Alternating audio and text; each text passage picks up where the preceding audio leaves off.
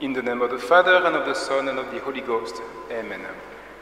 My dear brethren, the name that we have received on the, na- on the day of our baptism is important. It's important because sometimes it reveals something about ourselves. Sometimes they could be arbitrary labels, but sometimes they do provide insight into someone's qualities. If you simply think about the, the name uh, Grace, you may think about someone, a lady who is very elegant, uh, very pretty. I personally know someone whose name is Victor, and his spirit is a winner. The most adorable name on earth is the name of Jesus. And uh, the meaning of uh, the name of Jesus is He who saves. The name of Mary, as you know, also has profound meaning, means the star of the sea. And today, on the 29th of September, we celebrate the special angel, Michael.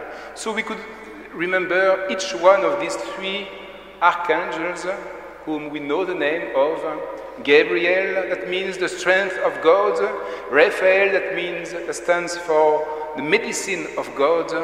And uh, the saint of the day, Saint Michael, that means uh, who is like God. We must remember, my dear brethren, that God created everything in love. God is in control of everything. And He created the whole world, as we know, ex nihilo, from nothing.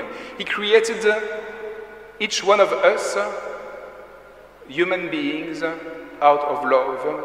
He created all the holy, all the holy angels that are these spiritual beings with also different qualities, much different than ours, with a different vocation. And we know that uh, their number cannot be counted.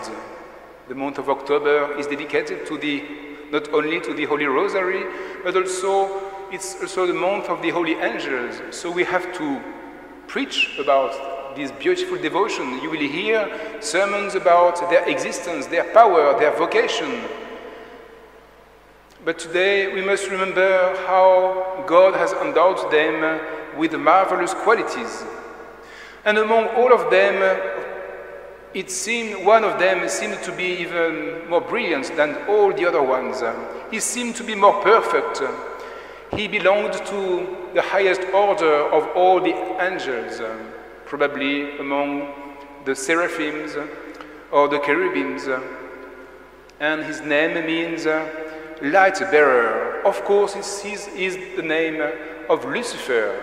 Lucifer, the one who could have served God faithfully, but the one who rebelled against God, the one who wants to exalt himself above God, the one who certainly wants to be God himself instead of God, and who then became the leader of all the, fel- the fallen angels, Satan himself, and then has been working hard as an adversary of God, as an adversary of virtue, adversary of uh, holiness.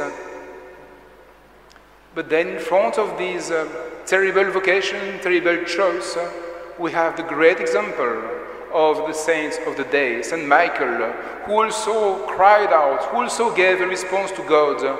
But it was a response in front of this uh, spirit of pride, spirit of insolence, spirit of um, disorder, the self love. Michael responded in a spirit of humility, in a spirit of courage. We often say that his courage was humble and his humility was courageous. He responded with submission, he responded with obedience because he wanted to stay a humble and a faithful servant of God.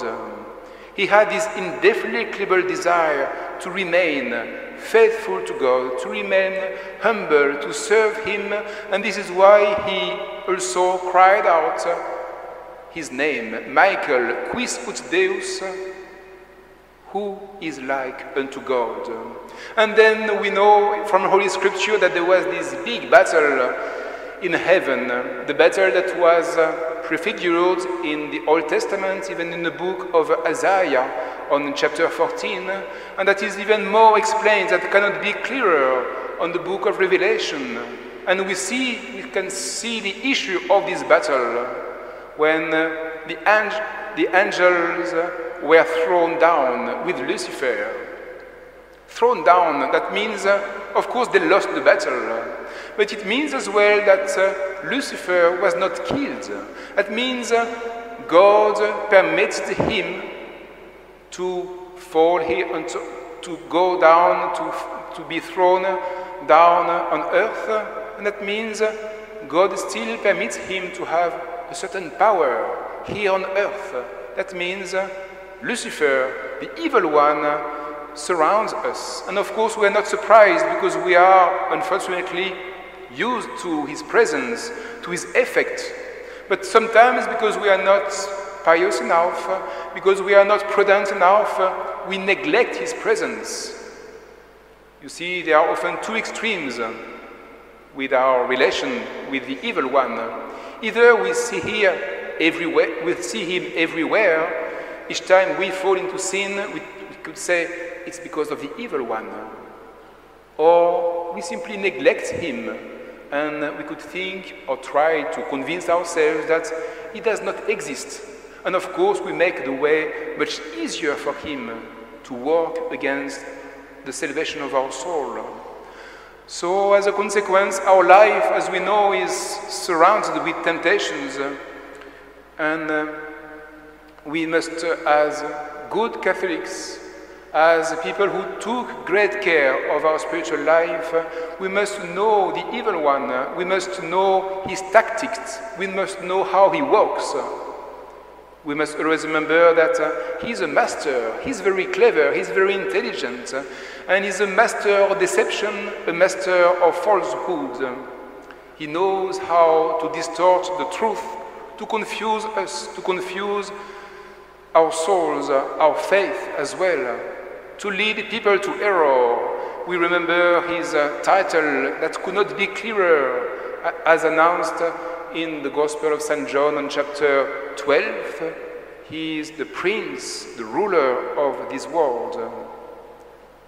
So, my dear brethren, it's important to pray to St. Michael the Archangel to always be able to discern the evil's presence in our life.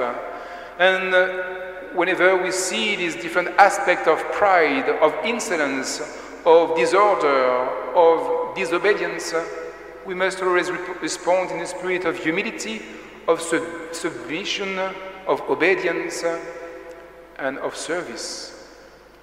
We must, uh, you, we must pray to Saint Michael the Archangel to discern the evil's presence and not believe him at all. We must always remember that we must trust God more than we should, certainly. We must always remember that uh, the authority, the power that the evil one has is limited. That means he can only act within the boundaries set by God. And that means that in the very end, he will then lose the final combat. He will be defeated. These are the words of the, in, in, that we can find in the book of Revelation again. He should no more seduce the nations.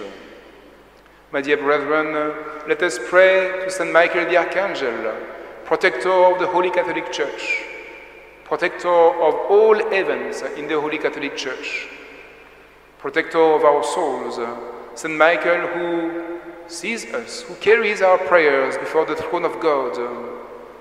You know, during Holy Mass, each time we use the incense, there is a special blessing during a solemn Mass that the priest recites to bless the incense, and he blesses the incense through the intercession of uh, Saint Michael the Archangel. Let me give you the translation of this beautiful prayer. The priest says, By the intercession of blessed Michael the Archangel, standing at the right hand of the altar, and of all the elect, may the Lord bless this incense and receive it in an odor of sweetness. My dear brethren, let us often pray to St. Michael the Archangel and uh, repeat this uh, powerful name, uh, the name of Saint, the, the one who conquered the demons, the, one- the, one, the one who conquered ourselves for Christ. Never, let us never tire to repeat this glorious cry, the cry of humility and love, um, the cry of obedience, the cry of service. Who is like unto God? Amen. In the name of the Father, and of the Son, and of the Holy Ghost.